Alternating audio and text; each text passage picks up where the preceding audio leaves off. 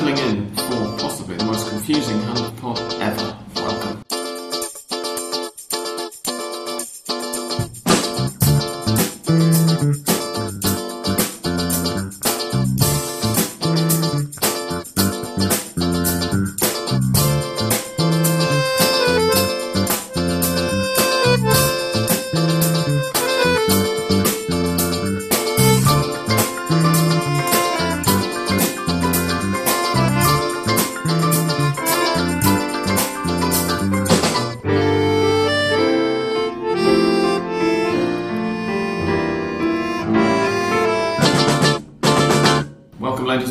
I'm Sam Kelly, and I'm joined this week, as has been the case quite frequently in the last few episodes actually, by Peter Coates in his living room. Welcome.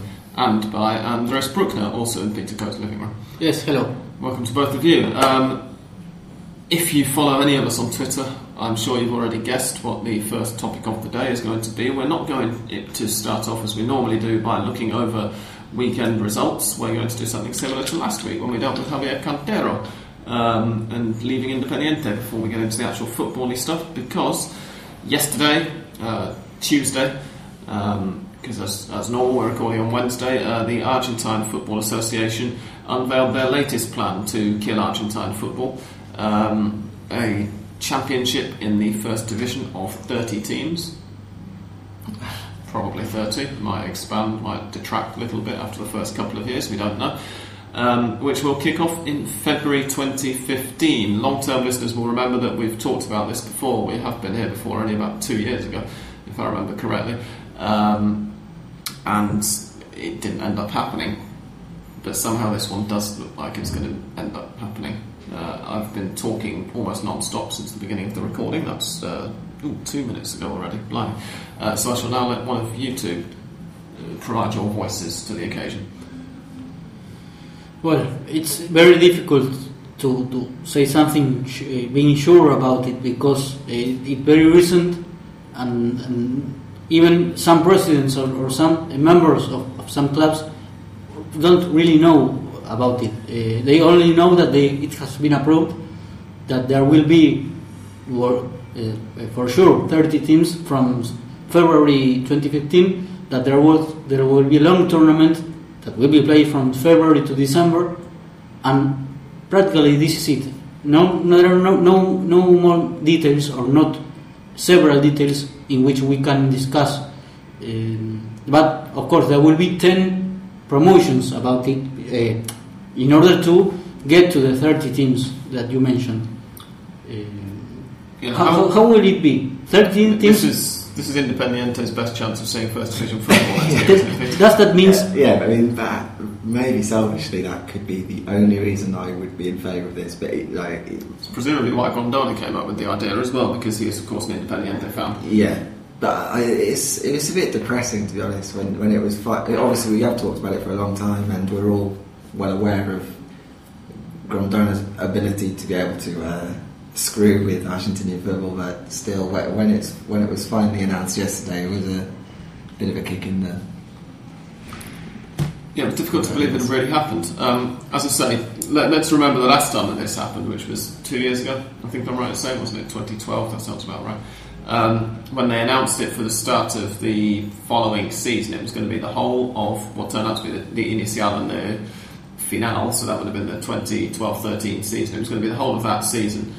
With a 30-team league structure and stuff, and ended up compromising and just calling it Inicial and Final, and having that ridiculous super final at the end of last season, which we all took the piss out of last winter, when Vélez Sarsfield got another title star temporarily for winning one match against Newell's Old Boys.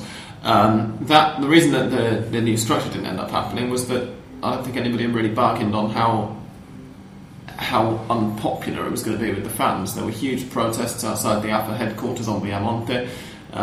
The government didn't like the sound of it either, because they'd been behind it right up until they saw that everybody thought it was ridiculous.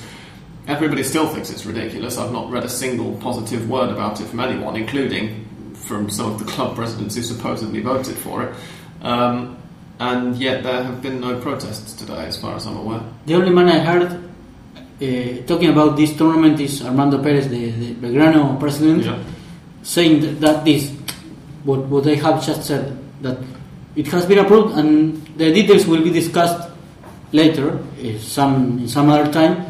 And today he said in radio that perhaps Grondona has different criteria than the clubs have. So that's clear with that Grondona decides something and there is no votes. That he says it will be like this, and if there is someone disagree, and exactly, yeah, and that's it. There is a guy on Twitter whose name I have forgotten, Leandro Ilian or something like that, who was there covering it for TSE and who was mentioning the cable sports news channel in Argentina, who was mentioning on Twitter, whilst it was in the aftermath, he spoke to Armando Ferris, and he got the quote. Armando Ferris incident, it was only voted for another term as Belgrano president the day before this happened. He got that quote from Armando Ferris about the details will have to be hashed out later, and Ferris, from what I gather, said this in quite a sort of pissed off way. He's been passed, but we've still not really debated anything, we don't know how it's going to work.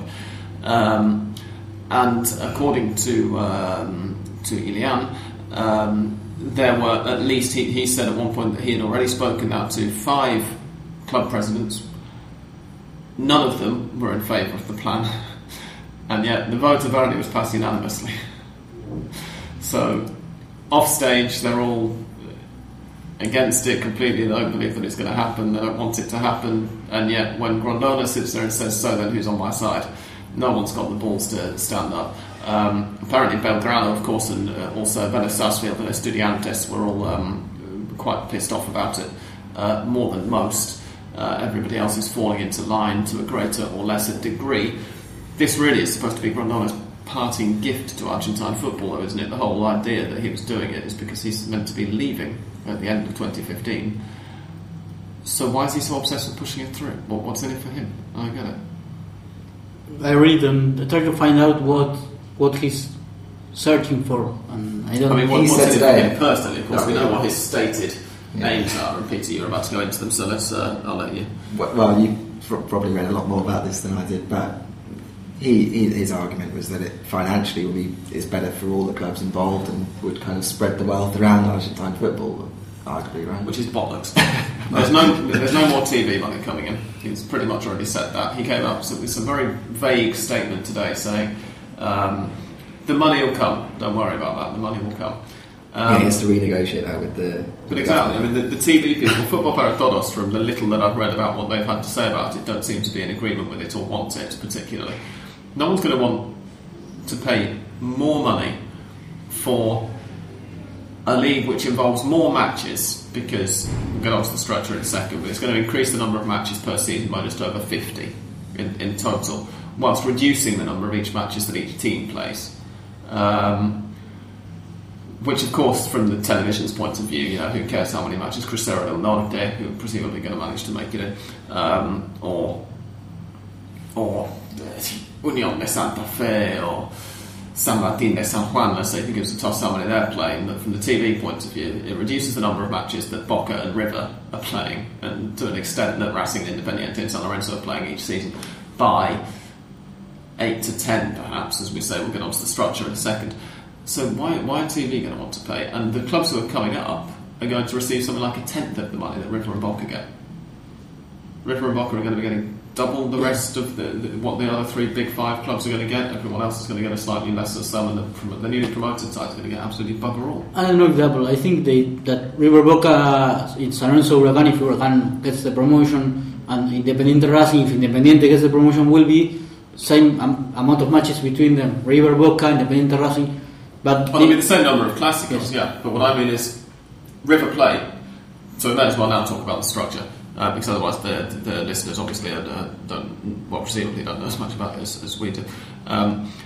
Nothing's been confirmed yet, but the way that it's looking most likely to go is there's going to be a top flight of 30 clubs. There are going to be it's going to be everyone against everyone else once, home or away, not home and away, with the return fixtures to be played the following year.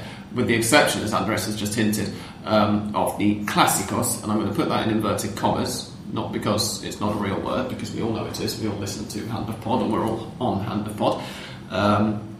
With the exception of the Clásicos, And the reason I put it in inverted commas is that, of course, not every club in the Primera of 30 teams is going to have a Clásico rival in the same division. So, Godoy Cruz, let's say, if San Martín de San Juan or Independiente de Mendoza don't come up, I'm going to have a Clásico rival. Yeah. What happens if they both come up? Well, then, who knows? Crucero del Norte, I assume, if they come up, are not going to have their Clásico rival, who I assume plays somewhere down the Torneo del Interior, because Crucero del Norte have come up pretty quickly, maybe in Argentina.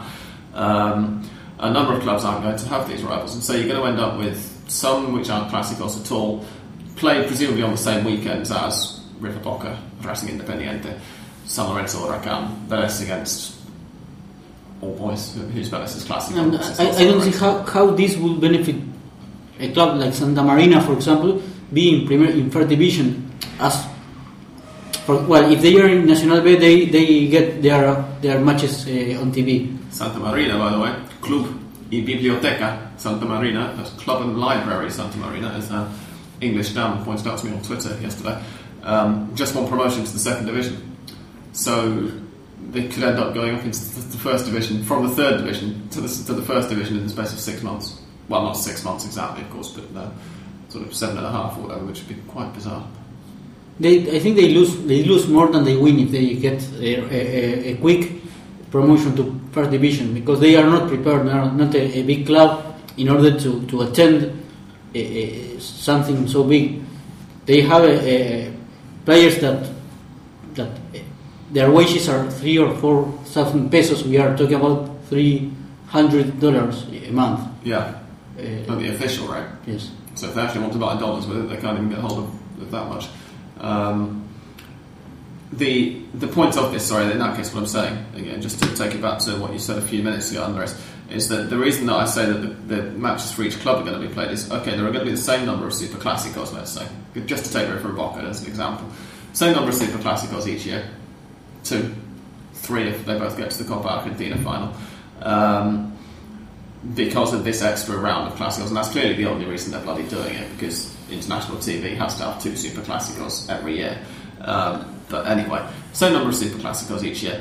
But apart from that, River are only playing, including the 2 Super Clásicos, they're only going to play 30 league games a year. At the moment it's 38, because they're playing 19 in the Inicial, 19 in the Final. So every team is going to be affected the same way. They're all. I mean, the teams who come up from the B obviously are going to have slightly more again, because the B is currently 22 teams, so that's 42 matches. I'm confusing myself now, but that's 12 fewer. But for the sides in the A, in the Primera, it's going to be 8 matches fewer. And yet they're somehow expecting to get more money out of it. Yes, from that money comes from. Well, exactly. Yes, ask Grondona. Is he going to pay it out of his Swiss bank account? They will have to ask more money to the government. That's clear. It's clear that he will have to ask more money from the government. There is no other source in order to get that money. No, exactly. Because I mean, it's the government that paid the TV as well. So it's not even as if they can go to the TV providers without going to the government. It's the same thing. It's just a very baffling thing, and the thing that I am most surprised about is that there's not been any gathering that I've read about, at least on Viamonte today, outside the Alpine quarters. I went past there today, and it was business as usual. What's going on? Why? No one's got anything positive to say about this. Everyone hates it. One of the main hashtags at the moment on Twitter, Argentina, as we record, is Nuevo Torneo No, or No to the New Championship. That's not on Twitter Argentina football, that's just on Twitter Argentina full stop. Everybody hates it, including seemingly most of the club directors who voted for it. And yet no one's protesting about it. Is this just because people don't believe it's going to happen, or...? No, I think it will happen. If it's... Grondona has stated it as something done and as something that has already been signed. It's a fact. I don't think that any protest will get to a good will have some effect. I think it won't. Perhaps. The last one's did. Yeah, but I think that the problem is that in this case that if someone is in disagree and they say, I say no to the tournament, I say no to the changes, and I say no to this, to that, they perhaps suffer not receiving the money that they have been. Well, no, but I'm talking about fan protests. I'm talking about the last time this happened, there were gatherings in the Plaza de Mayo, as well as in front of the upper headquarters in protest about it. And this time, no one, none of them, you know, I'm not talking about club politicians or club directors or barra bravas. I'm talking about normal fans. No one seems to be mobilising against it in the same way. I think maybe Hand of Park should use its immense power. Its immense power and use its charismatic leaders out. 800, 1,500 people around the world. you need to kickstart this revolution.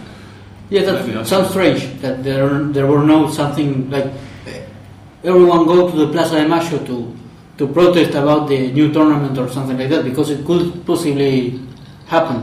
Mm. But it at least up to now it didn't happen. But it, as I say, it is fresh, it is recent, and we don't know. Perhaps next week we have to say that these days, next days will be holiday here.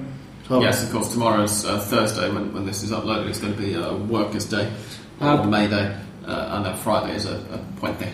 Yes, so we don't know if next week there is something organized in order to get to make a march to the square, to Plaza de Mayo or whatever, but it was last night that this was decided, so there is time, I think, and there is time also to this tournament to be started, because it will be in February of next year, so there is 8 months in order to. Well, there's not though, is there? Because the beginning of next season, beautiful segue, Andres, thank you for setting it up for us. The beginning of next season is when it becomes irreversible, because from the beginning of next season, in the Primera, it maybe doesn't become irreversible, there will be one last short championship played, the Inicial. Who knows what they're going to call it, but there's going to be one last short championship. Last Torneo Inicial. On the format that we all know and love, in inverted commas, love, played in the Primera between the 20 teams. The promotion and relegation at the end of this season, i.e. in 3 weeks' time now, is going to be as it always is, as normal.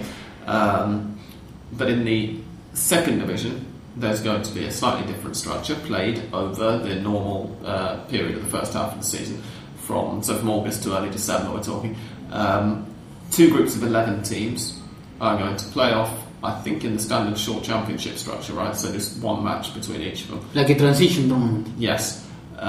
Two groups of 11 teams. The top five from each of those two groups go up to the Primera to start the new year. And the bottom six obviously stay in the newly formed Nacional B. They've not really said anything about what the structure of that's going to be. Who knows? I think that gets into that details that Armando Perez said it will be discussed later. Mm. So you first approve the tournament and then discuss it. And there's another thing that no one seems to have mentioned. I only realised it myself when I was starting to write my previews last night and realised that I was talking about relegation things and wondering whether they were really going to be meaningful.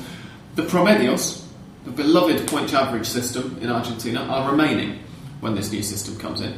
So for next year, for the 2015 championship, when do the promedios start from?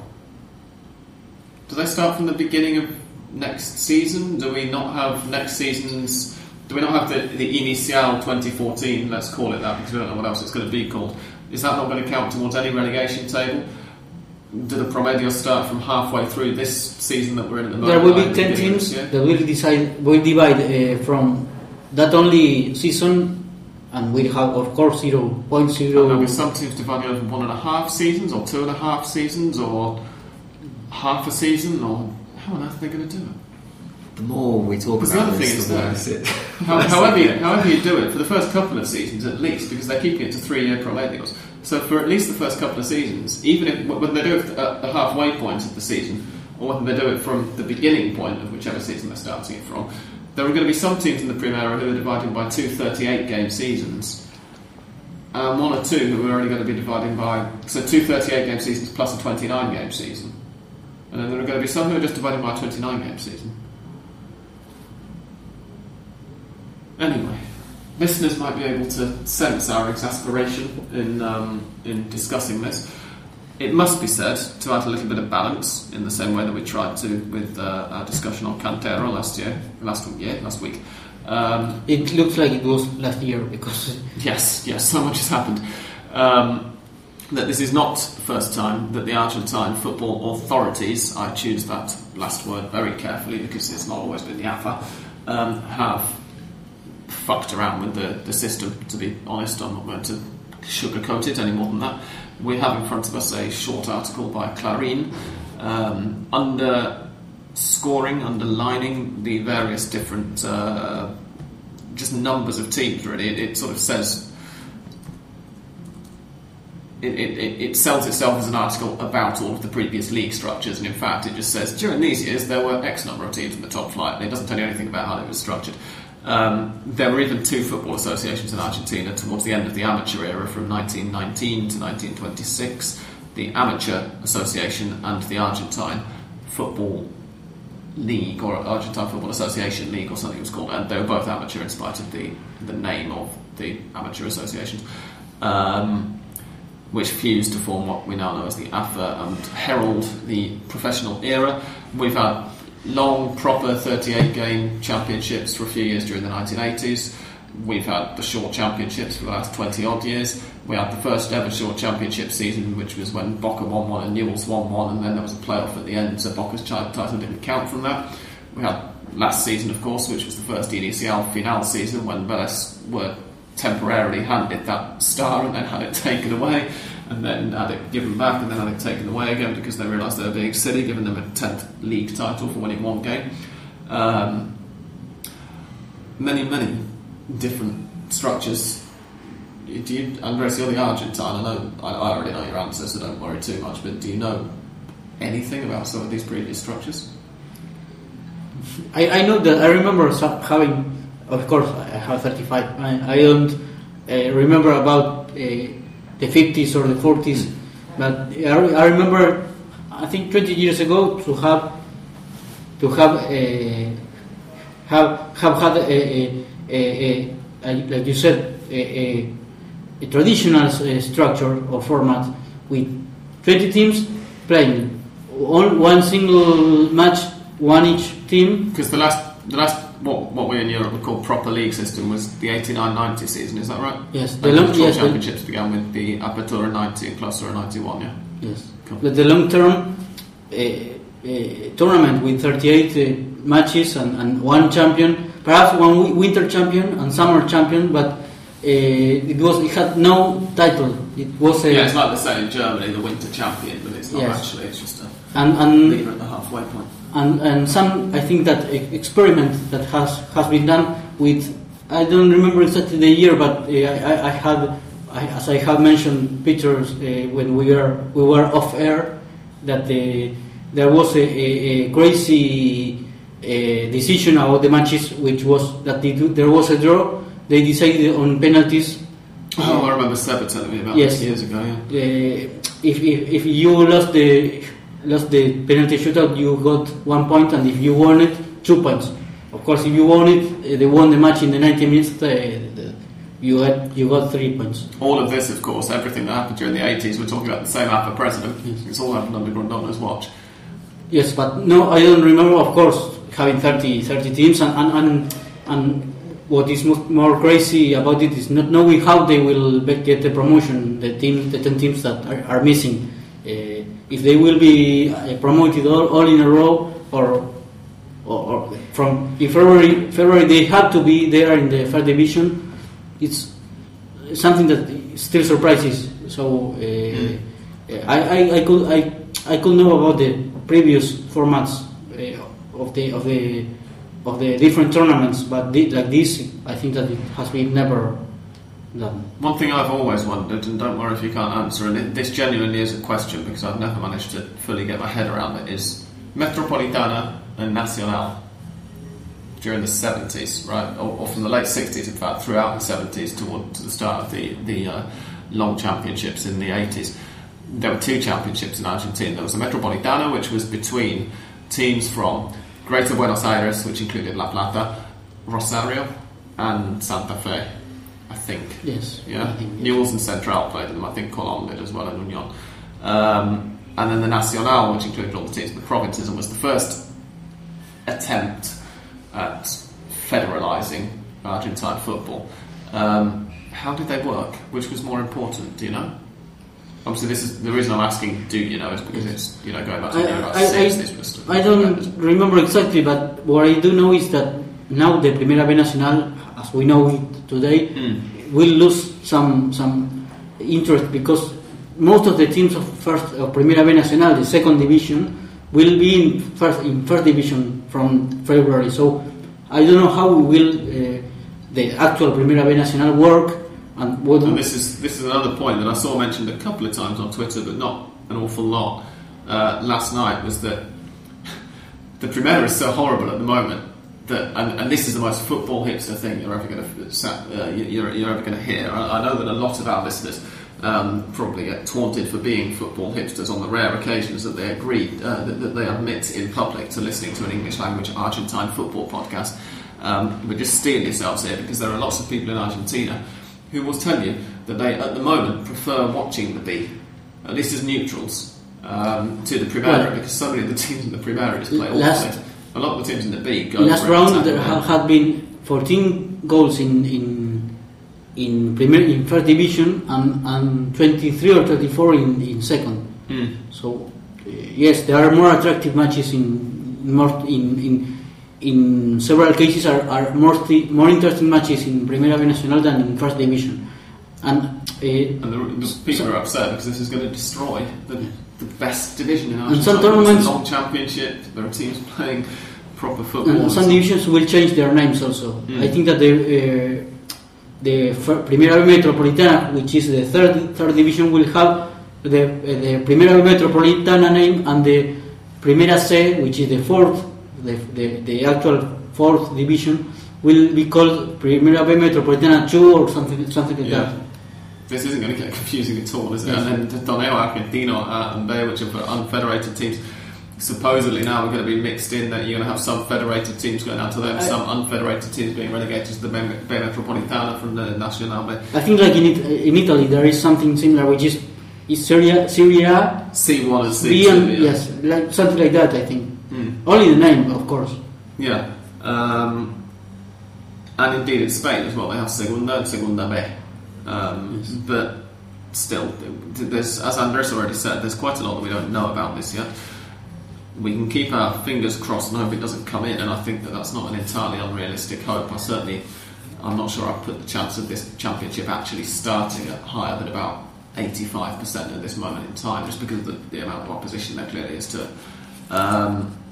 If it did come in, how easy would it be to undo? I mean, given that Grondona's going to be gone within a year, if he keeps his word, which is Julio Grondona, so doubtful. But if it does come in and he leaves in October 2015, as he says he will, do you think the next person's going to be able to come in and tear up the plan and somehow get us back to something resembling a 20-team top flight within a couple of years? It will depend on who is the next president, because I don't think Grondona will leave someone who is not behind him to leave everything as the things as he left them. So I think that there will be someone who is. But I mean, you say that, but at the same time, yes, Argentine football losing Julio Grondona at the head of the AFA is going to be like Alex Ferguson leaving Manchester United.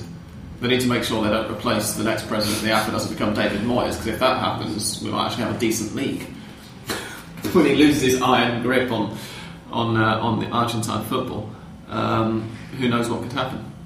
Anyway, we've been talking for 29 minutes about the new structure without really having to give any detail or anything conclusive either way, so we don't bored you. We are now going to get on some football.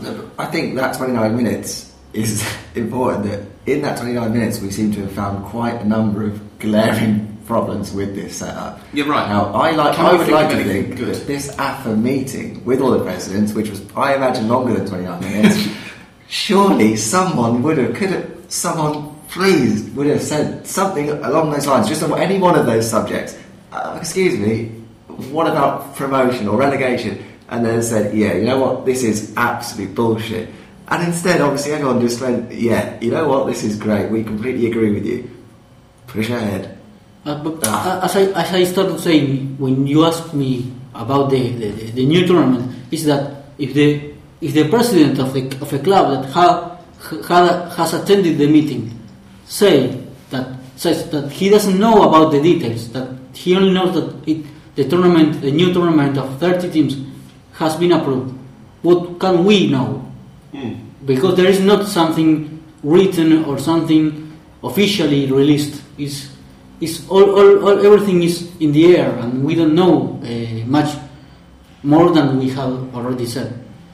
Indeed, and one last point on it as well, which I only saw made in passing, and it doesn't seem to have occurred to many people. Defensa y Justicia, to take them as an example. Even Crucero del Norte, who I think at the moment is still in the promotion spots, we're going to get on to being a little bit later, obviously, have been working for several years. They've had long-term projects in place. They've worked tremendously hard to get up to the Primera, and they're finally doing it in the manner that they should, in Defensa y Justicia's case, winning a very competitive division played over a full season. They're still top of it, I think. They're fighting for the title. At least Banfield might have overtaken. It'll be a point ahead now. We'll find out in a few minutes. They're still top of it. They've been putting everything into it. They're going to finally win promotion after years of hard work for next season.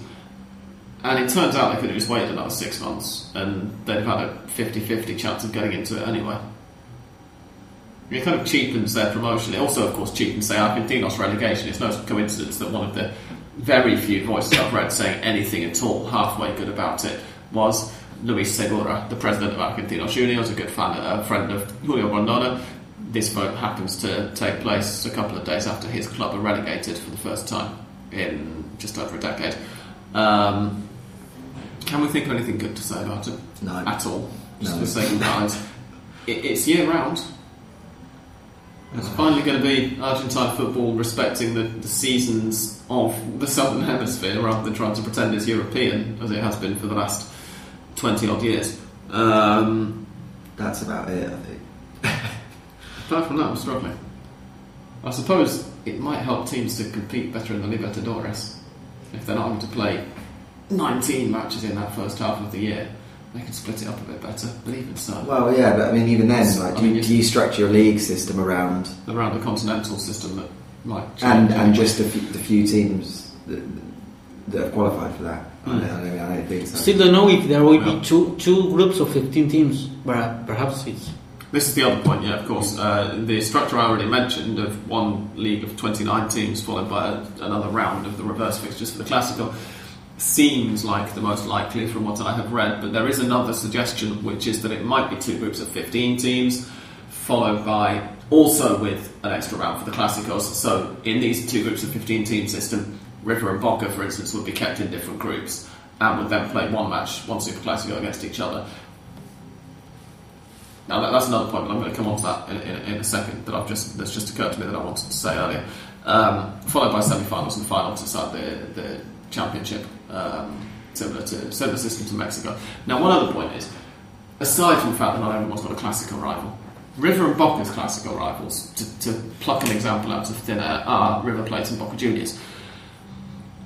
Godoy Cruz's classical rivals, let's assume that they come up to the Primera for this, are San Martín de San Juan, who, with the best will in the world, are not very good at the moment. If River Plate have to play Boca Juniors twice in one season and everyone else once, and Godoy Cruz have to play everyone else once and get to play San Martin as their extra match, and if those two teams are fighting for the title prior to this extra match being played, let's say, I know it's unlikely, but still, it's not really fair on River, is it? They've got two matches against a... Well, okay, the opportunity to take a dig at Boca is enormously tempting, but I'm not going to. They've got two matches against a supposedly much more challenging opponent, whereas Godoy Cruz get to play their extra match against an opponent that, I mean, at least right now, if they were to do it this year, they'd beat Black and Blue. So many reasons. Anyway, here's a little bit of theme music, because we've already been talking for 35 minutes and we haven't even mentioned any football at all yet. We apologise, we will come back in a couple of minutes and we're going to put all of this anger behind us and get on to what was an interesting weekend in the Torneo Final. I almost got the name wrong myself there.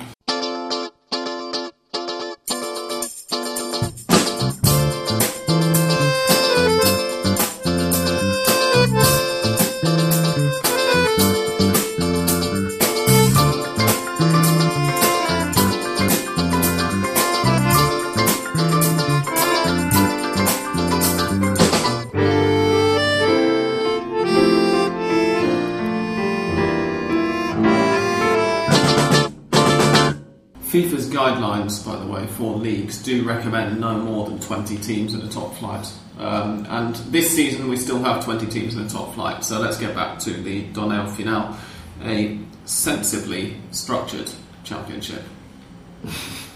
He raises his eyebrows as he says it. We have had an interesting weekend. We've had a tragic weekend for one club, in footballing terms at least. Of course, there are greater tragedies in the world. And we've had a weekend which is interesting in terms of the title race. Mystic Sam got 3 results correct this weekend, just gone. Sadly, I'm trying to remember what the third one was now.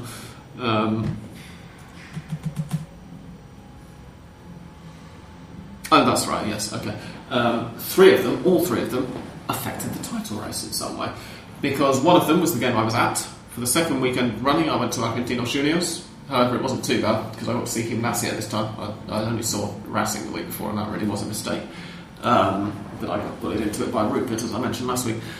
This week we saw Gimnasia, and they beat Gimnasia, they beat Argentinos Juniors 2-0, a result which put Argentinos Juniors teetering on the precipice to be pushed over the following day, when Olimpo drew with... That's right, yes. When Olimpo got an equaliser against River Plate in Bahia Blanca to draw 1-1. Both of those results, of course, vital for the title race, because Gimnasia and River were joint top of the table prior to last weekend. The mathematically sound of mind will be able to work out, therefore, how many points Gimnasia are now ahead by. River played quite well. Gimnasia played very well, I have to say, even bearing in mind it was against Argentinos. Maybe it was because I just had the contrast in my mind of having seen Racing just do their very best not to beat them the previous week. But Gimnasia, first time I'd seen them in the flesh for some time actually, certainly since they went down, maybe since the end of the 2010 season. I think I might have seen them once when I first moved here. Even without Omar Puso gobbling up balls in the midfield because he was suspended, they were very good. Franco Musis, what a player. He's already off, of course. He's been sold to Copenhagen. He has already been sold to, I think, Anderlecht from Belgium. No, it's Copenhagen. From Denmark. And he's a really good player. I mean, obviously, I need this from watching on TV. He's like a multi-purpose player. He's everywhere. And some Gimnasia supporters doubted about his...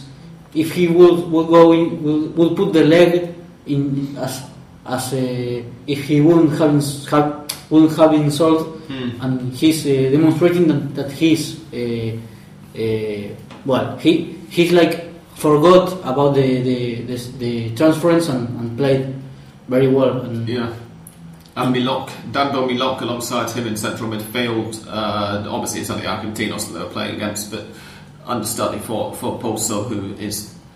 Pulso, the reason I'm mentioning him, even though he's suspended, is that he is statistically, and I think in terms of just watching him play as well, I enjoy it, because he's a really fantastically effective midfielder. He might be the most effective number 5 in the Argentine league. The number of interceptions he makes is just off the charts compared with almost everyone else in the league, certainly every other midfielder. And Milok did a decent job as well. In the middle, Argentinos... Now, having seen them twice in a row at home, their attack really is just Pisconici. He's the only player. Ramirez, I think it's Ramirez down the left, actually. I've got the numbers here. Shirt numbers. Yeah, it is. Juan Ramirez, kind of all right, but slightly brainless on the left. But Piscolici, the problem Argentinos really have is that they try to play decent stuff. They try to play it. Piscolici is clearly the best player, which means it goes all the way through him, and he pulls off to the left so frequently that the attack just becomes predictable. It's really easy to defend against because they always know, well, they're not going to go down the right. We can completely ignore Argentinos' right winger because he's not going to get the ball. Also, Drupi Gomez, Rodrigo Gomez was one to watch, a player to watch, and now his performance went down very surprisingly because he was very dangerous player, very fast. At the beginning of the season, yes, he had about 5 or 6 fantastic matches, didn't he? Argentinos are relegated as a result of this. After the game, of course, after losing to Gimnasia, it was already basically certain. I mean, they were going to need to win all of their matches, and for Olimpo and Atletico to lose all of theirs, which ain't going to happen, for Argentinos to scrape a playoff. So after the Gimnasia game, already knowing that they were down, basically, the crowd were all chanting against Segura. Lots of thank yous for Bici Borgi, the manager, and applause, muted applause, but some applause from the players, no booing for the players.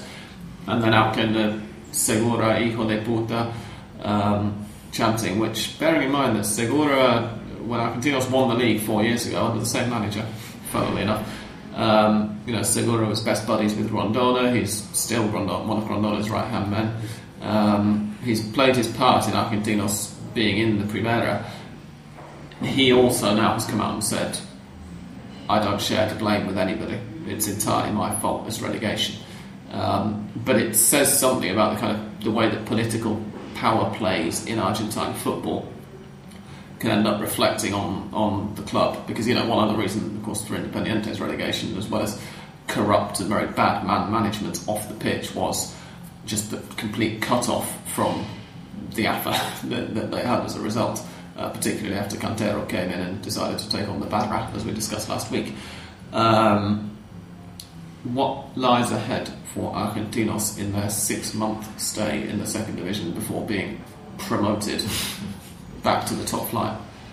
You mentioned Borgi, and he said that he will continue. He will be the coach for Argentinos Juniors in the Primera B Nacional. Good. He will accept a wage lower, and he said to his assistants, "Well, you can do what you want. I will I will have a lower wage, and I will be okay." And you know what? Coming from Borgi, that doesn't surprise me. From almost any other manager in Argentine football, it would. But I remember last time we had German Dan on, the Argentinos season ticket holder, of course. He was expressing some doubts that Borgi would want to stay if they went down. And I never entirely sort of agreed with him. Borgi's just a massive Argentinos fan. He just loves the club. So I'm glad that he's staying. And they will try some legendary players to come back to Argentinos Juniors in order to get them again to the first division. Before this, no, not Cambiasso. Caruso was mentioned. The back that now is at Universidad de Chile. Also, Cristian Ledesma. Yes. Blimey. Okay. He was named for possible players that come back to Argentinos. Also, Ledesma. I guess Cambiasso. And they've got to go for Cambiasso. And Lucas Barrios. They've got to go for Cambiasso. And Lucas Barrios, who I don't really know where he's now. If he's still at China or where. But I think so. Yes. I've not exactly been keeping up with him. So yeah, like you, I'm not sure. Let's talk a little about Argentinos' relegation, because in there they've had 11-year spell, I think it is, in the Primera. They are the club who, if you had contacted me in the last couple of seasons and wanted to go to a game with me, I know that one or two of you are still listening to the podcast, they're the club you're most likely to have been to see, because they have an excellent museum put together by the fans. The only club museum, actually it's the only football museum in Buenos Aires, apart from Rivers and Bocas, because there is no Argentine museum of football, ridiculously. They won the Copa Libertadores in 85, they've won 4, I think it is, Primera championships, including, of course, 4 years ago, when Hand of Pod started midway through the 2010 Torneo Apertura, I almost called it Inicial. Argentinos Juniors were the reigning champions of Argentina, and they've always had a focus on youth development and stuff. I mean, they've given a lot to Argentine football. They've given, I don't know the exact statistics, but I think they have produced from their own youth system, at least, if not from their own first team, but coming from the youth system, they've produced more Argentine internationals than anyone else apart from Boca and River, right? Yes. Possibly yes. Racing, but we'd be going back to the 50s and 40s for that, maybe. And it's kind of sad. I mean, 4 years ago, they were involved in a really thrilling title race, and now under the same manager as well, after Borges come back to try and save the club. And it's not worked out. I really feel for them. As you might have noticed, I have a bit of a soft spot for them. Yes, it has to do with the unavoidable system that makes teams to get rid of their players and how to sell them, which now it's not like that, but when Argentinos was the champion, they had to sell a lot of players, what is usual in this country, and they had a completely new team in the following championship. And yes, it's strange, and it's of course a lot of people are sad about the Argentinos Juniors relegation because of the play that they used to have, and the players they used to release, like Fernando Redondo, one of the most Redondo, Biglia, Cambiasso. The current national team is not maybe quite on the same level, but still Riquelme. Yes. Well, I took Rupert last weekend, but one to see Argentinos, we took him around the museum afterwards, and of course, one of the things that Rupert was most excited about, far more than the Diego Maradona section, because of course Maradona played 5 years for Argentinos before playing one season for Boca. He's still Argentinos' all-time top scorer, I believe. Was Riquelme's boots, one of the first pairs of boots that Riquelme had to wear during one of his first matches in Argentinos, are there in the cabinet. And certainly when Riquelme, in fact, was the last time Riquelme was in contract dispute with Boca, which was this time, was it only a year ago? Was it a year and a half ago? Or was it 2 years ago? I can't remember. But anyway, whenever it was, Argentinos was one of the clubs who were linked with Riquelme. Of course, Tigre, the club he's always supported, but Argentinos was where he came up through. And they, in fact, retain a really decent youth system. I'm thinking in the long term, even if they can't get these good players back in 2 to 3 years, even if the structure of the league ends up staying the same, Argentinos are going to be back because they've got some really decent youth players and they show faith in them. Anyway, we can't spend all the time talking about Argentinos. Newell's Old Boys. Newell's Old Boys beat Tigre 2-1. It was the only game played on Friday. I'm going to mention it principally. I missed the game. I was at a happy hour run by a friend in a very posh hotel in Belgrano. But when I got home, I looked up the goals on YouTube and I was astonished. Partly because, first of all, I looked up just the score on YouTube, on Universo Football, and noted the goal scorers, and Ariel Nahuel Pan had scored for Tigre, which is relatively surprising until you learn that it was a penalty, to put them 1-0 up. Ezequiel Ponce, he's now turned 17, he was 16 when we first mentioned him on Hand the Pod a few weeks ago, scored an equaliser for Newell's just after the hour mark, and then 61 minutes into the match, of all the players who could possibly score for Newell's, Eber Banega scored his first goal for the club that he's supported since he was a boy. It's his first goal in professional football in just over a year, because apparently his last one was sometime in April last year for Valencia. And then I looked it up on YouTube, and my word, there were a few good goals scored in Argentina the weekend just gone. There weren't very many of them, but there weren't very many goals. But the ones that were quite good. Gimnasia's first as well was an absolute cracker. Missa, 2 minutes in for about 30 yards. It was ridiculous. I mean, the stadium went silent, but I wanted to stand up and applaud. I have to admit. But Banegas is probably the one that you should look up if you like seeing just rockets into the top corner. I mean, yes. The ball was straight. You hang a tyre from the other. Went straight to the top corner. It would have gone. It just flew in. It was ridiculous. So Newell's got a 2-1 win over Tigre. The play that ended with the penalty that Nahuel Pan converted was very, very nice. Was it Lucas Hansson? Or no, it was Wilches. Ah, Wilches. Yes. One of the Lucases. I knew it was one of them. Yes, fantastic solo running, cutting in from the left and getting brought down.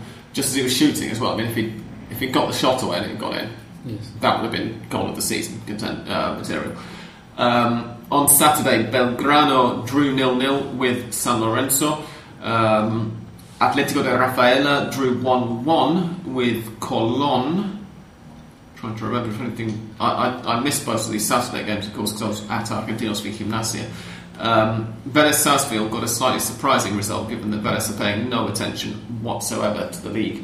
They twatted Rosario Central 4-1.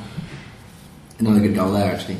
Sarati's opener in Sarati, yes. Yeah. Another, yes, great goal. Was that the overhead kick? Yeah. And then, hilariously, although it did cost Mystic Sam another correct prediction, because I predicted that Racing should have won it, I predicted it, therefore there was going to be a draw, and of course Quilmes ended up winning it with a goal in the 32nd minute of the second half from Gonzalo Rios after Sebastián Saja. Actually, I don't think it was Saja's fault. I've only seen a replay of the goal, I haven't seen the game live. Saja made a decent save, and then his defenders just sort of stood there watching the ball rebound beautifully onto Rios' foot as Rios tucked it away. Because no one was running into. Like Chelsea defence today. Almost.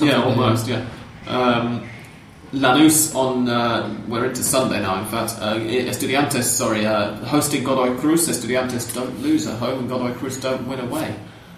But what a golazo again from Facundo Castillón to win it 1-0 for Godoy Cruz. That's a huge win in the relegation battle. It probably keeps Godoy Cruz up. It's not completely certain, but they've got to drop a lot of points now, and for the teams just below them to win a lot of points, and they've not looked like winning in order for them to go down.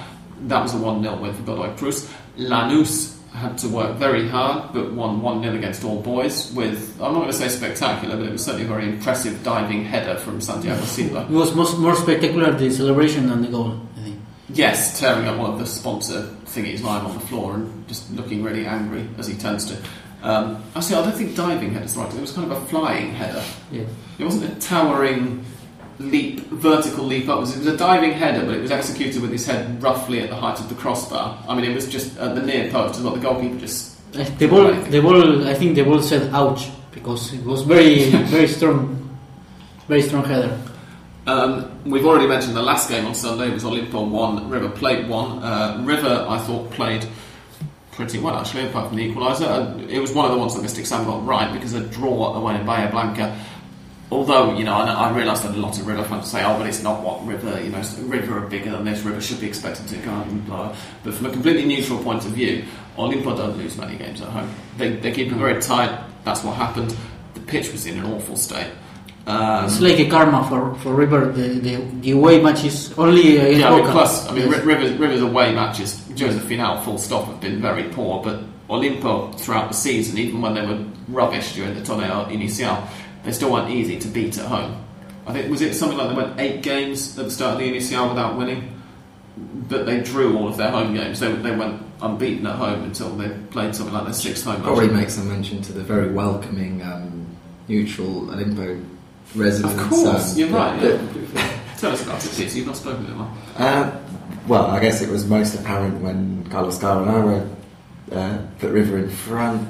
With a great goal. Which prompted wild celebrations behind the goal that he scored in, which was supposedly full of these neutral fans that are just. And why were the neutral fans there, Peter? Give us some background. Well, we spoke about it last week, I think.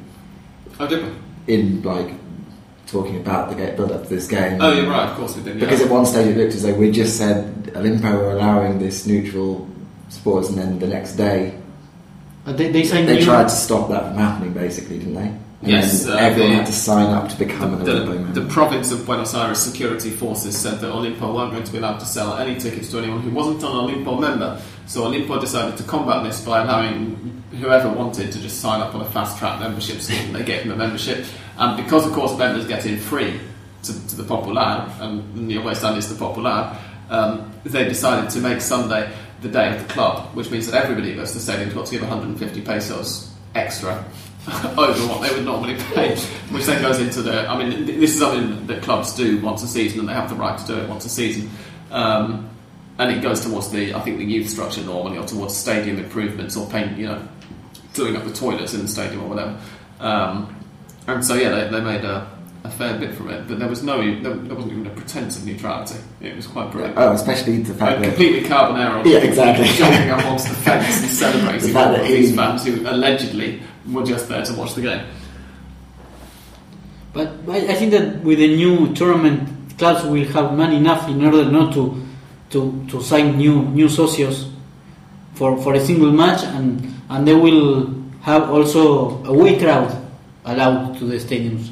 So I hope that things are normal and this doesn't happen anymore, because Olimpo wanted to sign 4,000 new socios, and the security forces said no. It's when they were signing 1,400, they said this is it. You are not allowed to sign any more socios. Oh, really? Yes. My word. The remaining match was Boca Juniors versus Arsenal. We've seen many Boca Juniors matches in this season, and I won't say moaned about them, we've done more laughing, to be honest. I think it's fair to say that this is one game that we were not expecting to finish 4-2. We're never expecting any game in Argentina to finish 4-2. No, but if you look at one game of the past weekend and said, which game do you think is going to involve 4 goals? Because we also didn't expect Boca to score a goal in the first minute, perhaps. No, of course. Boca won, by the way, just in case anyone is wondering and hasn't yet been made aware of the results. They had 2 penalties in their previous home game as well, against Godoy Cruz, which was a 3-0 win, and the same thing happened for those 2 penalties. Juan Román Riquelme scored the first and then let Emmanuel Chigliotti take the second in both cases. Was he still on the pitch for this one as well? He was, yeah. He was still on the pitch for both of them. In fact, I think he played 90 minutes. Oh, no, he didn't play 90 minutes. He went off with 12 minutes to go against Arsenal. The other goals from Boca were from Cristian Herbes and Nicolás Colasso. They were both from open play. Now, normally, when we see a team score 4 goals and the goal scorers are 4 different people, I say, this is a sign of a functioning attack. Have I now got to admit that Boca are no longer shit? Is Bianchi finally getting to them? Or is it just...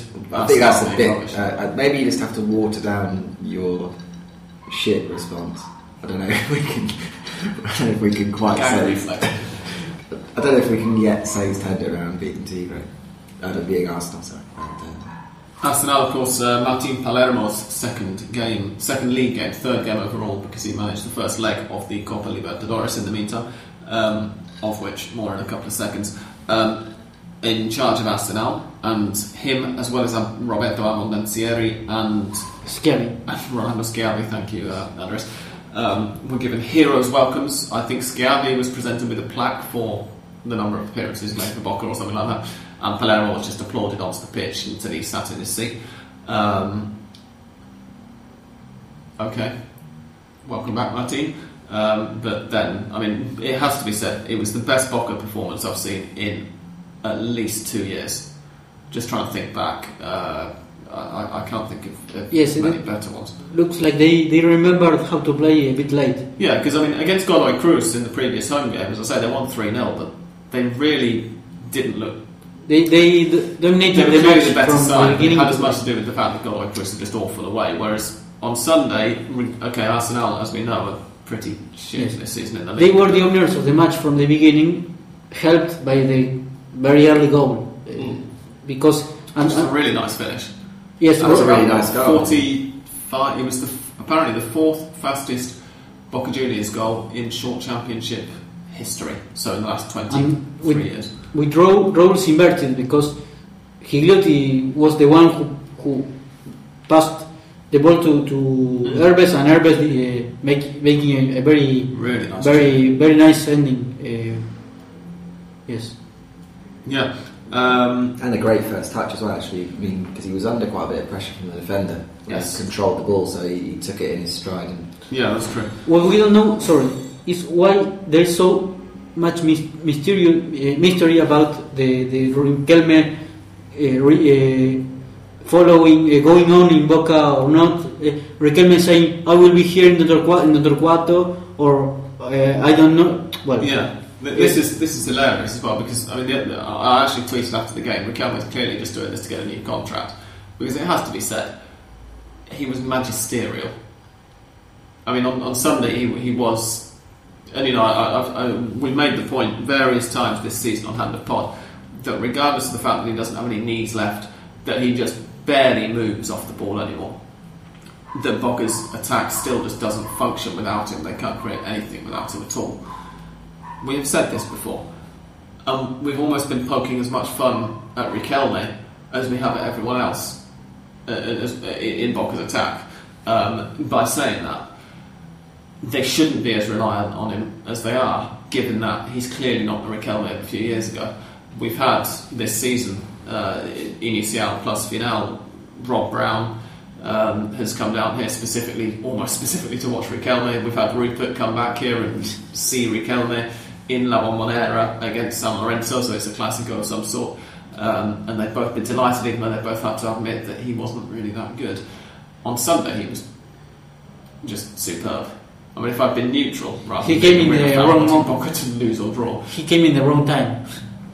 Yeah. But he's clearly. I mean, if they give him a contract now, do you trust him to keep up the form of Sunday? I think that he's doing this on purpose. Exactly. That's what I'm saying. He's only playing this way because he's after a contract, or maybe not if he really doesn't care. Who knows?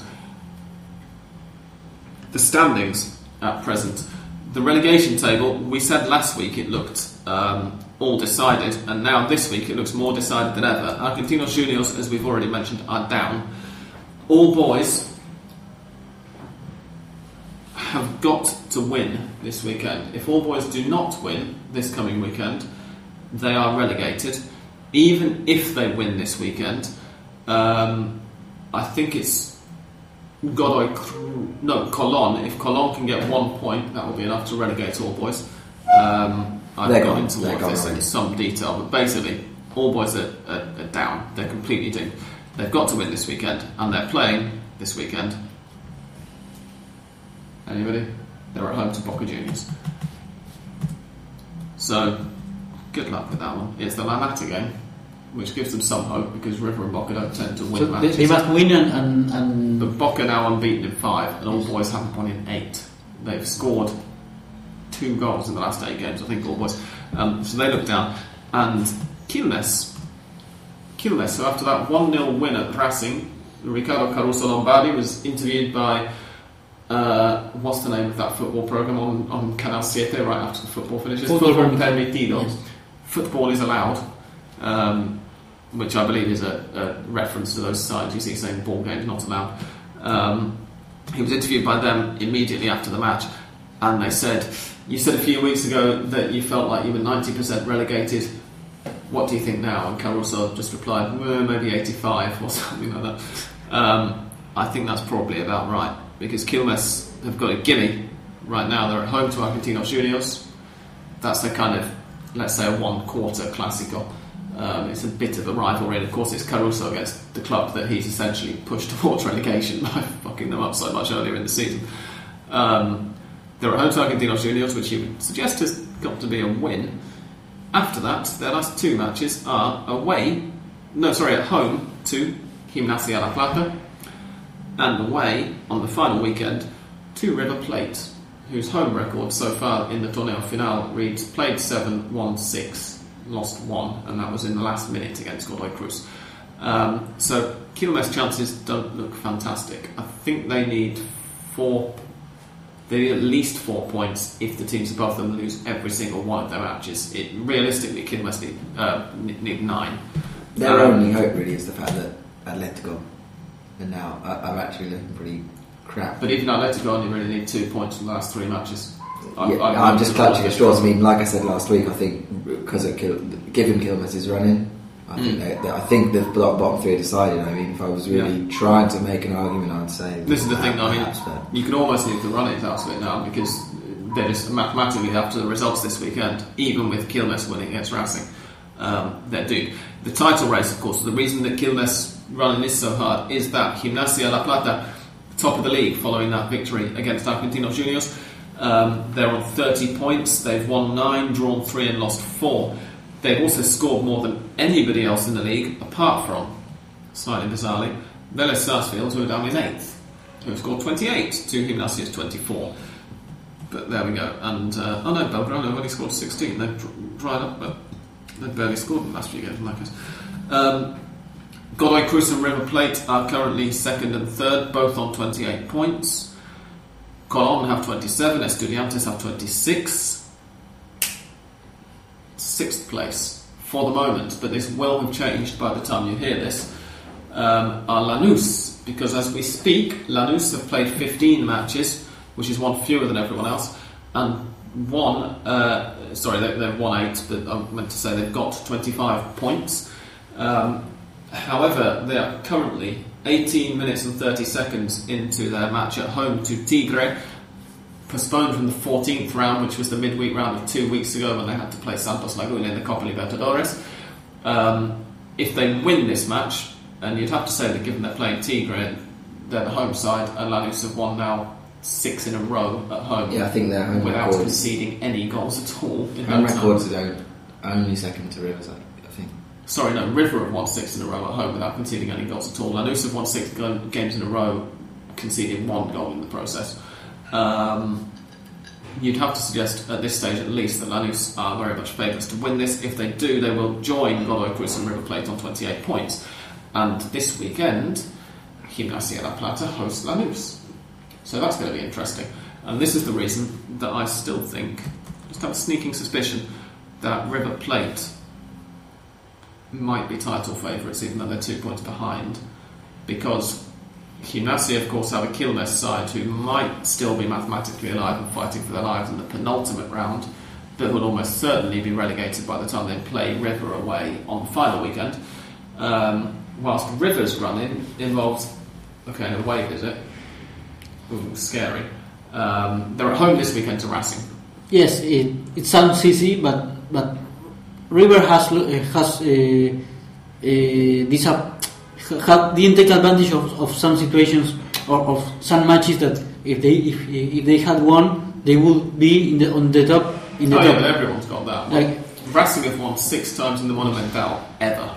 If River lose, according to someone on TV Público, if River lose to Racing at home, then frankly they do not deserve to be champions. I'd almost go as far as to say that they deserve. I still think they don't. I still think they don't for 6 months.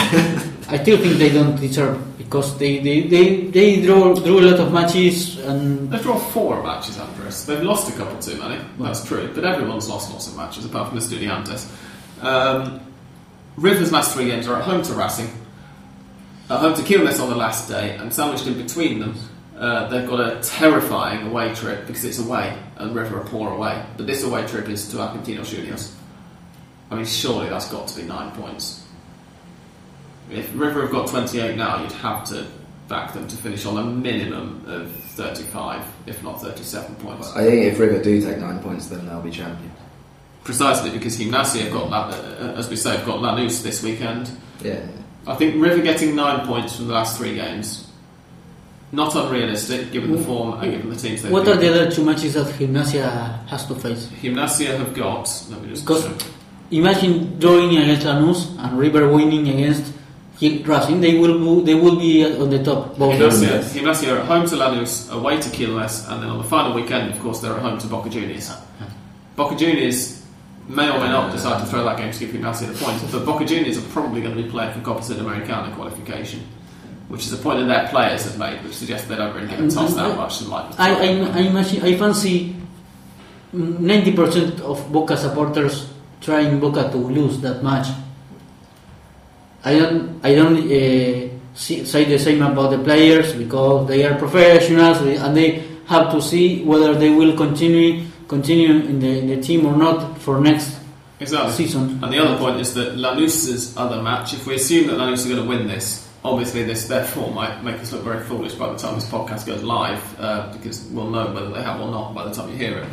If Lanús win this match that's taking place right now, they'll be level with Godoy Cruz and with River Plate, yes. And they've got to visit Gimnasia, followed by a visit to La Bombonera. And there's that all sandwich. It's lining up perfectly for Boca Juniors. Boca will be the referee. a way to keep it away from River one way or another. But Lanús' title run as well is hindered, I guess, by they have to play Bolívar now. They do. Next week. They've got two legs against Bolívar next Wednesday, or well, next midweek and the midweek after, the second of which will be away. And we have to mention Godoy Cruz as well, because they're 2 points off the lead with 3 to play for. We spent most of the Torneo Final thinking, a Mendoza side can't possibly emerge top of the table, can they? No, never. They've got a home match against Vélez Sarsfield this weekend. Vélez, now we should mention Vélez, they went out of the Copa Libertadores on Tuesday night in a bit of a thriller, I think it's fair to say. They lost the first leg away to Nacional de Paraguay last week, 1-0, thanks to a very late winner scored after Hand of Pod finished recording last week.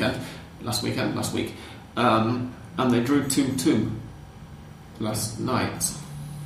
Sebastián Sosa, the Uruguayan goalkeeper for Vélez, went up for a late corner with the score at 2-1 to Vélez. They still needed another goal because Nacional had a penalty, had an away goal via a penalty that they won about 2 minutes after Vélez took the lead. I mean, it was hilarious if you weren't a Vélez fan. Just ridiculous. And Sosa got caught out. He slipped over on the very wet grass because it was bucketing down with rain by this point, and Nacional scored the goal. Vélez may or may not react angrily and just decide to thrash the next team they come against. But you'd have to say, given their league form so far, the Godoy Cruz would be favourites for that. Godoy Cruz's next match, however, and who's that? Who's just scored? Lanús has scored. No, not Godoy Cruz's next match is away, and they're not very good away, as we mentioned already. And it's away to Olimpo, who are difficult to beat at home, as we mentioned already. And their final match is at home against Racing Club. Well, I think the away against Olimpo is the stumbling block there for Godoy Cruz.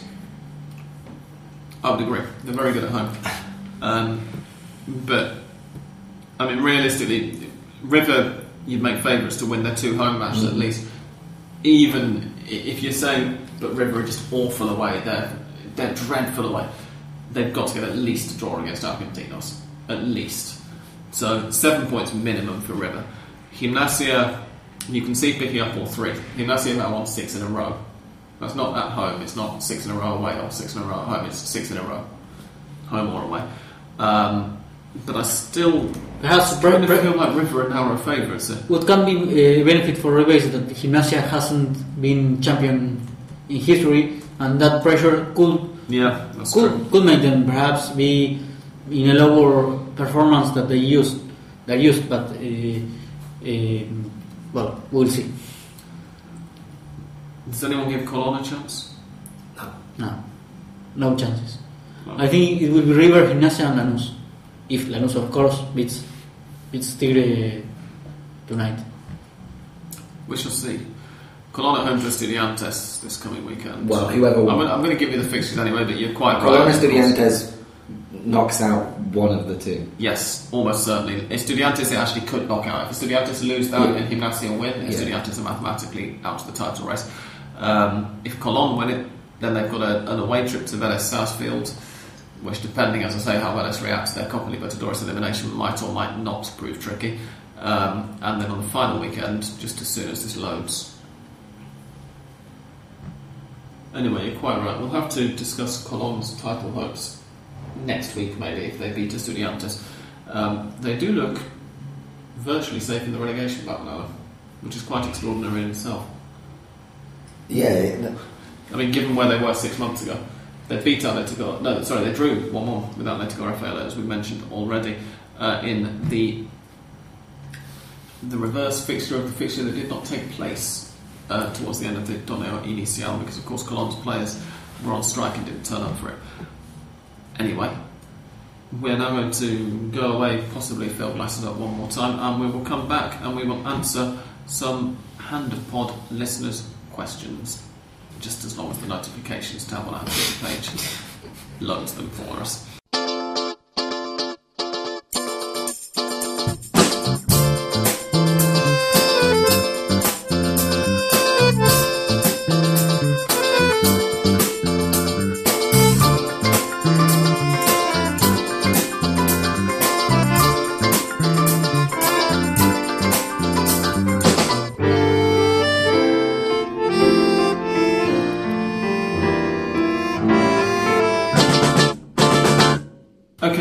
started on questions. Yes, on the floor.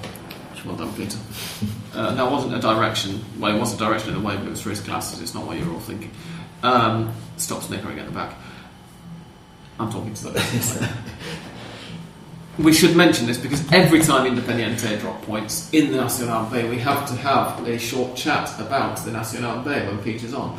And so it seems only fair that when Independiente win a magnificently entertaining match, it has to be said as well, even though they didn't always look entirely competent in it, we should also mention them. Independiente are now up to 4th place in the B Nacional. They're only one position away from promotion. They're only 2 points behind Instituto. What better dignity could there be for South America's most successful team at continental level? The Nacional B is now led by Banfield, just ahead of Defensa y Justicia on goals scored. In fact, I've just seen Banfield have scored 59 and conceded 32. Oh no, you're right, just on goal difference. In fact, Defensa y Justicia have scored 58 and conceded 33. So Banfield have a 2-goal difference advantage. The reason that that's happened is that Banfield, before we get on to Independiente, don't worry, I've not forgotten about them, drew 0-0 away to Atlético Tucumán, and Defensa y Justicia beat Crucero del Norte 3-1. Which was a good result for Independiente. Which, of course, was a good result for Independiente because it allowed Independiente to leapfrog. I almost said frog leap them. How many fairness have you given me? Crucero del Norte, they're now on 53 points. Instituto are 55. So it's not perfect yet, but Independiente's match. But Independiente has a lot of teams behind them with 1 point lower, one of the other. So it's the battle for that third place, like we said in the last few weeks, is from about 16, maybe more. Independiente's match was against one of the teams who were very much not in that battle for third place. They are 17th. They've won a lot, and they've also lost slightly more, and they've drawn somewhere in the middle.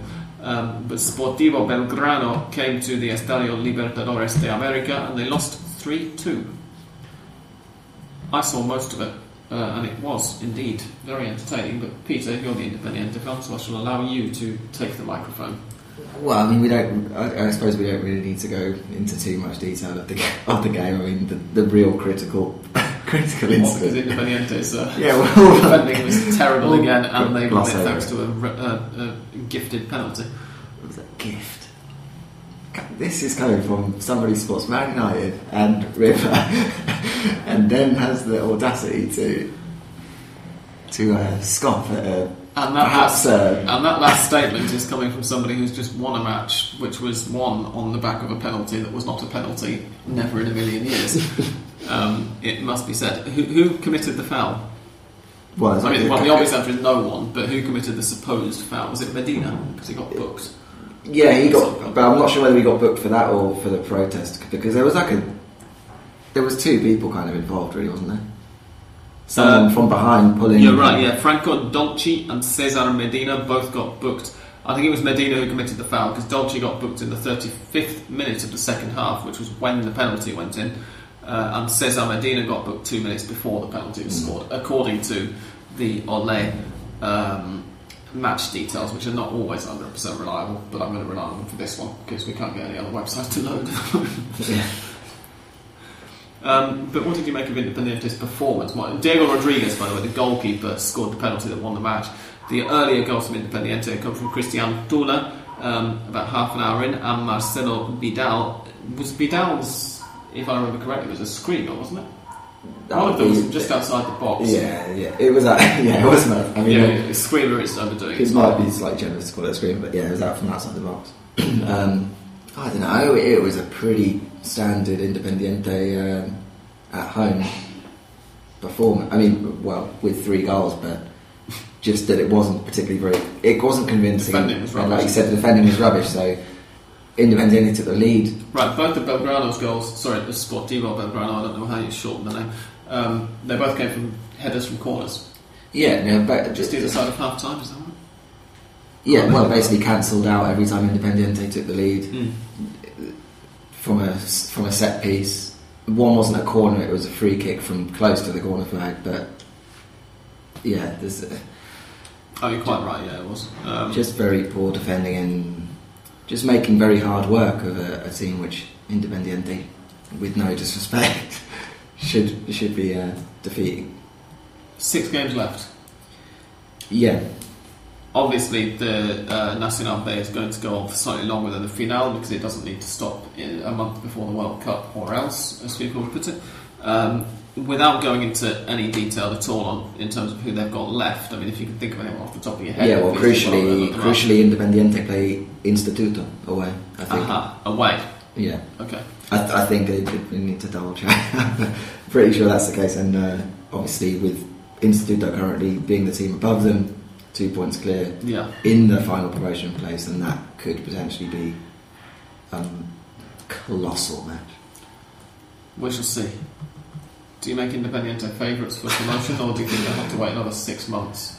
Well, now we only have to wait 6 months. Maybe so it doesn't really matter. It's not really matter. Yeah, we can just... Whatever happens, you're not going to be in the B for as long as Racing will. Yeah, we can just take it... Calendar terms. Yeah. Take it easy now. No, regardless of the... We don't need to go into it anymore, but regardless of what happens... We won't really know if there were 10 promoted teams or 20 relegated teams. Yeah. More or less the same. We'll find out. Or we won't, as you say. Right, questions now. Vishal Amlani says... If you could discuss Argentina's possible World Cup squad and what we'd expect of them.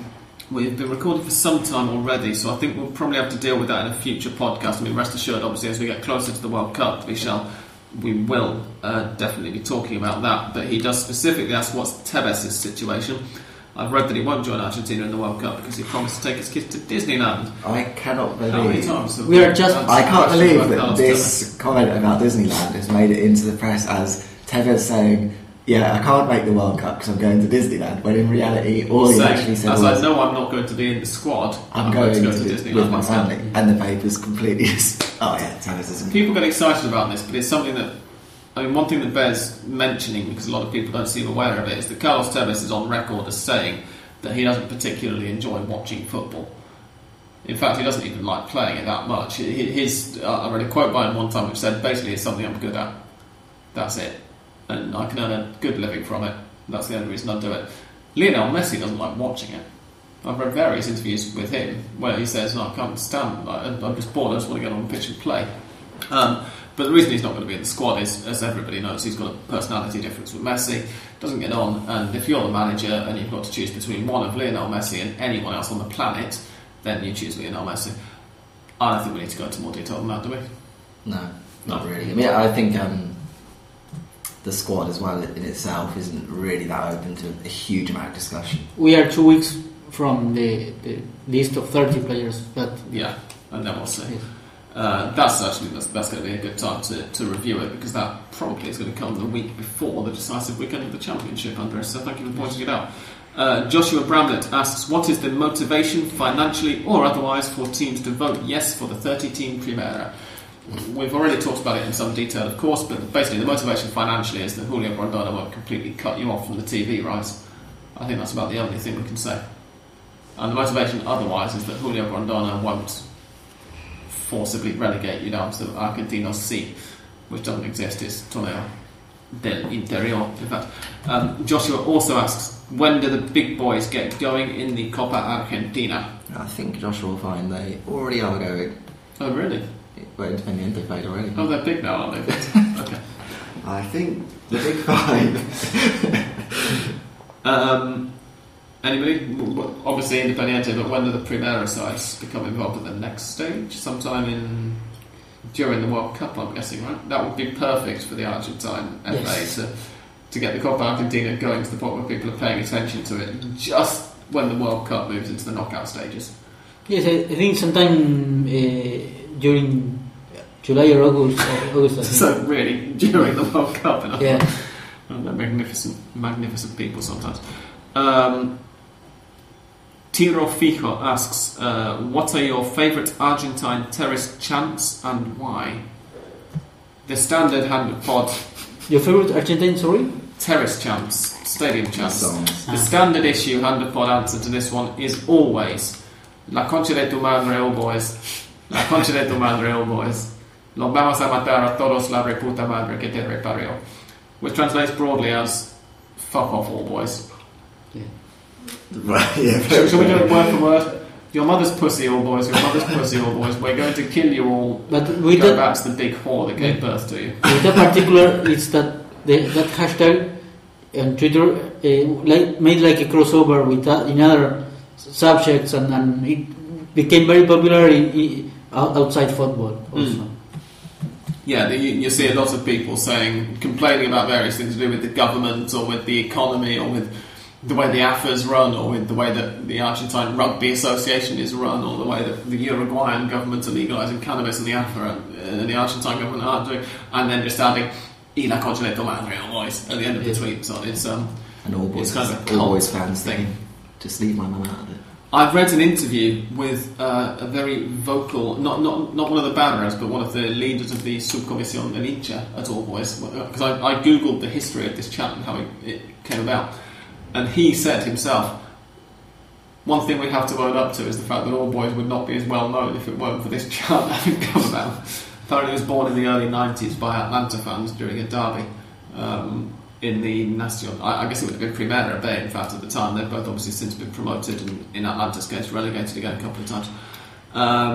Remy Lennon says, please explain the new tournament setup. I'm at a complete loss here. We already have done. We hope you enjoyed the explanation, Remy. The Jose Roqueteer says, who are the next batch of star players currently playing in the Primera División? Quickly, names. Well, Rodrigo de Paul. Well, he's on his way to... Who today Valencia. Has had a transfer offer and an offer of a 5-year contract from Valencia, who would appear to have stolen a march on Udinese, who were the previous favourites to sign him. He is a Racing playmaker. He plays wide on the left, although he should be playing in the middle. I think most people would agree. He gets a bit more space on the left, but he's really more of a central playmaker. Right, we haven't really mentioned this at all while we've been recording, but Arsenal have just taken a 1-0 lead away to Unión Española with 24 minutes to go in their Copa Libertadores tie. The first leg of that one was 0-0, so Arsenal's away goal is huge. We could be seeing Arsenal in the quarter-final of the Libertadores. Other stars, Eder Álvarez Balanta, of course, who might even be going to Barcelona this coming winter, Argentine winter, who knows? Others? Lanzini, if you're talking about Lanzini's been rising for too long. Oh, yeah. But I mean, in terms of possible transfers. Oh, I agree, he's talented and he's a possible transfer, but I think he's. Anyone else? Quickly, people. Angel Correa. Oh, yeah, anybody called Correa. Angel, Jorge, what's the other one? Yes, Correa and Michel. There are four of them. I can't remember, and Michel as well, Hector or Hernan, both of them are quite Hector good. Ezequiel Ponce as well, yes. How can we forget him? And Rulli, yes. And any goalkeeper, Barovero, Rulli, Monetti, basically like half of the goalkeepers in the division are really good, and the last one, Musis. Yes, Musis, you're quite right, although of course he's already moving. The Jose Roqueteer says, last one, who is the current longest-serving manager in the Primera División? Alfaro's gone. Alfaro's gone, Zielinski. Carreca's gone. Yes. Zielinski, yeah, it is Zielinski, isn't it? Yes. Three or 4 years. Yes, I think that sounds about right. Liam Kelly asks, I'm wondering if there are any other bookworm teams following Santa Marina's promotion to the B Nacional. That's, as I mentioned in passing earlier, of course, it's Club y Biblioteca Ramón de Santa Marina. No, Club y Biblioteca Ramón Santa Marina de Tandil, which translates as Club and Library Ramón Santa Marina of Tandil, promoted to the second division. We're not going to answer that now. If any of our followers know of any around the world, then you can tweet Liam at LiamSWFC, as in Sheffield Wednesday Football Club, I assume, from his photo picture, 92. And please copy Hand of Pod into that, because we'd be interested as well. Well, the others wouldn't, but I would. Haik Durbinian says, I've got a topic. Do tactics really matter that much in Argentine football? Quickly, people, come on. I'm going to say they would do if anybody can bring them vaguely into the 21st century. If you could get a manager who had a clue about modern football tactics, combined with a team who were just halfway decent and could keep them going for long enough, I think that they would be strong candidates to do the best they can do, which is part of the reason, in fact, that Lanús and Vélez have been consistent challengers for such a long time. Newell's, even while we've been talking about Newell's, just doing dreadfully this season. They're in fact mid-table, and you'd have to fancy them for a title challenge if they can keep anything like the current team together again for next half season, season and a half, who knows. So yeah, they should do. They definitely should do. Yeah, I mean, I don't want to say. I mean, in modern day Argentine football, in the history of Argentine football, absolutely, in Argentine football history, it's a very influential league on the rest of the world in many ways. If you want proof of this, read Jonathan Wilson's upcoming book. Mr. Wilson, if you're listening, I'll take the check. With nowadays, what most has Argentine football as a reference for other leagues is that it is quite competitive. Like, you don't know who will become champions up to now, because with the long tournament we can expect. Sure, but it's, I mean, we've talked about how that's as much to do with high turnover of players, how nobody's got any money, so all of the players are on a fairly similar level. I've mentioned a couple of times in recent weeks, it's recently occurred to me that the goalkeepers, for some reason, are really good because they don't get sold as early, which means that you've got far better goalkeepers than you have outfield players in, you know, relative to the position. But it's a lot of it also not to do with the fact that clubs, set Racing, Boca, River, all three of them at the moment are good examples. Of course, River are actually doing well right now. But they're three good examples of clubs who just go back to the same old tried and tested managers who were enormously successful in the 90s and who've not really enjoyed much success elsewhere. They don't keep up to date with new tactical ideas, these guys. Like, the Argentine First Division is not the league that you watch if you want to know what's going on in the world of football tactics, if you want to get the most up-to-the-minute. Well, Bianchi was most near 8 years with no coach works, so we can understand him not knowing how to.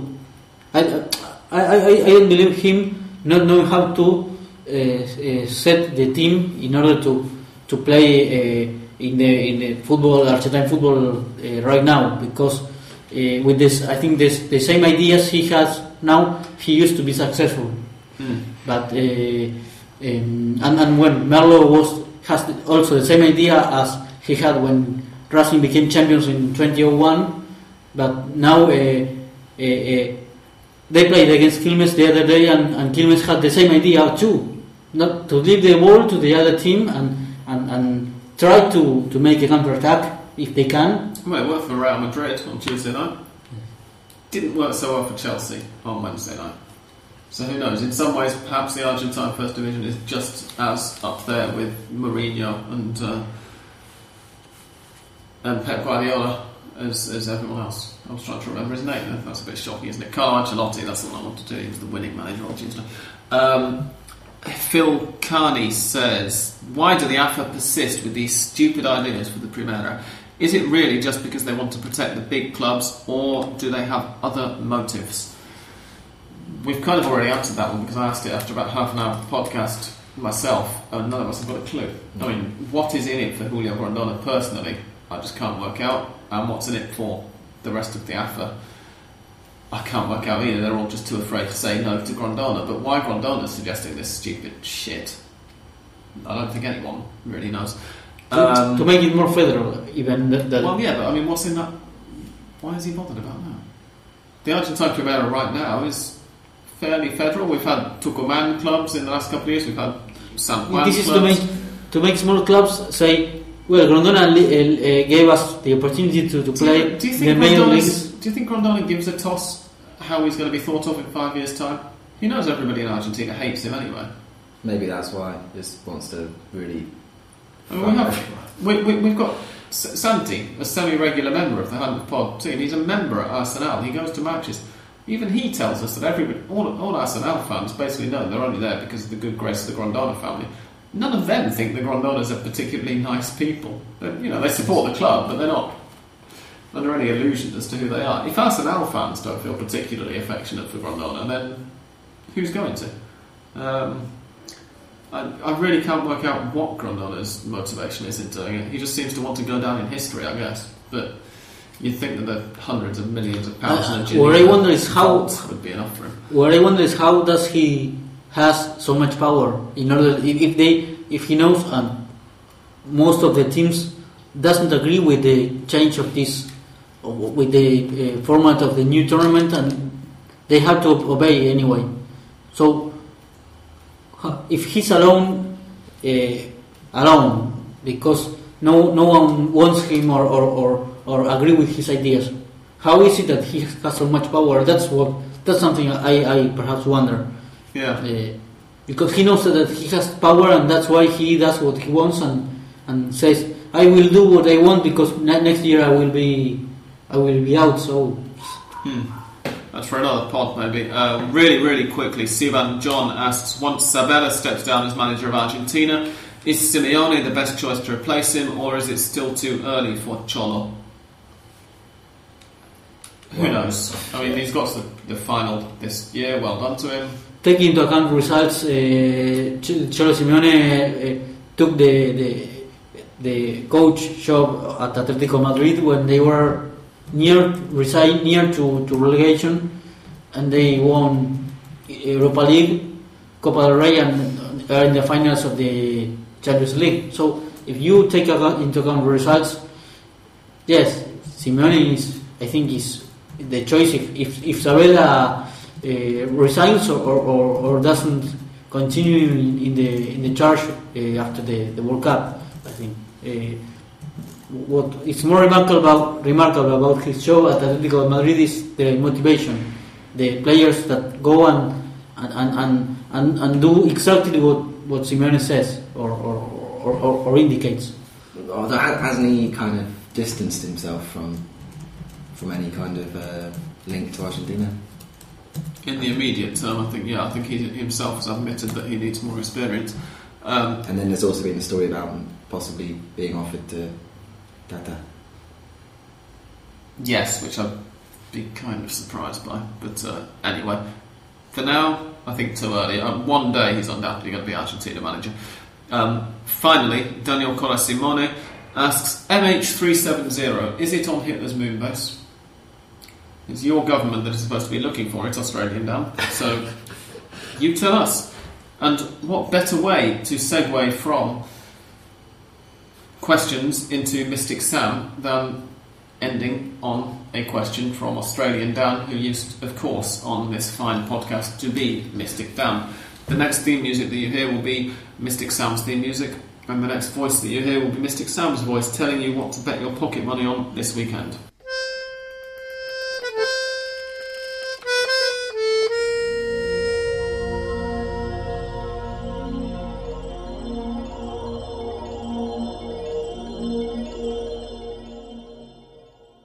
Right then, this weekend's fixtures. We've got no more midweek rounds, by the way, gents. Good. This means we can record basically on Wednesday every week. We will miss you midweek rounds. We will miss you. Yeah. I'm sure. Quilmes versus Argentinos Juniors, as I've kind of already hinted.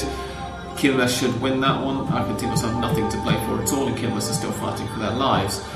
Colón de Santa Fe versus Estudiantes de La Plata, I think looks like a draw. Rosario Central versus Olimpo, draw as well. Olimpo less adventurous away than they are at home. Godoy Cruz against Belgrano, I think it's going to be a Godoy Cruz win, which would be huge for their survival hopes. San Lorenzo versus Atletico de Rafaela is going to depend quite a bit on what San Lorenzo do in a couple of hours time away to Gremio. They currently have a 1-0 lead in the first leg of their Libertadores last 16 game. If they go through, I think they could easily be distracted. But for the sake of Mystic Sam, because I've not yet made the prediction for Hong Kong Jockey Club, I'm going to go for a San Lorenzo win. And wince slightly, but it probably doesn't happen. Arsenal de Sarandí versus Newell's Old Boys, I think it's a draw. Gimnasia La Plata versus Lanús, another one that I've not yet predicted, because Lanús are currently... We change channels quickly. They're just about to kick off the second half and still goalless against Tigre. I'm going to go for a draw in that one against the title challengers. River against Racing has got to be a River win. as I've mentioned and got sort of half cut off earlier, Racing apparently have won 6 times ever in the entire history of that, and it's the oldest derby in competitive match that is in Argentine football history. I'm over a River Plate win. All Boys versus Boca Juniors. Boca to win. That result would relegate All Boys. Tigre versus Belgrano, another one which I've not yet written the preview for, but I'm going for a draw, I think, probably. And that's your lot. Anyone agree or disagree? I think you might have read them out wrong. Really? I think you said Belgrano were playing when it was Vélez, Godoy Cruz, I think, Vélez, and you said Godoy Cruz against... Oh, did I? You're like, Godoy Cruz against Vélez. I thought I said, in case Peter's right, Godoy Cruz against Vélez Sarsfield will be a Godoy Cruz victory. Thank you for attempting to point it out to me quietly. I might want to edit it instead. No, it's fine. I'll just be honest that I can't read my own typing. If Boca wins his match and Gimnasia doesn't, Boca will have mathematical possibilities of being champions. Mathematical, yes. Realistic, please. I doubt it. We shall see. Yeah. We shall see. That's it this week, ladies and gents. We've been recording for longer than we did last week. I'm hoping to cut it down a little bit. But I'm sure, as you will understand, that after that discussion during the first half hour or so about the league system, it was impossible to keep it to a sensible length this week. We hope, all the same, that you found it interesting. The second half of Lanús against Tigre is goalless a minute and a half in, and Arsenal, for the moment, still have a 1-0 lead away to Unión Española. I think we're going to watch, if it's alright with Peter, the last 5 or 6 minutes of that match before leaving. But for now, we shall bid you farewell, dear listeners. And we'll be back for another week, another episode next week, not another week next episode. This is why we shouldn't drink whilst recording, because I've become ridiculous towards the end of it. But anyway, it's goodbye from Andres. Goodbye. Goodbye from Peter. Goodbye. And goodbye from me. Goodbye.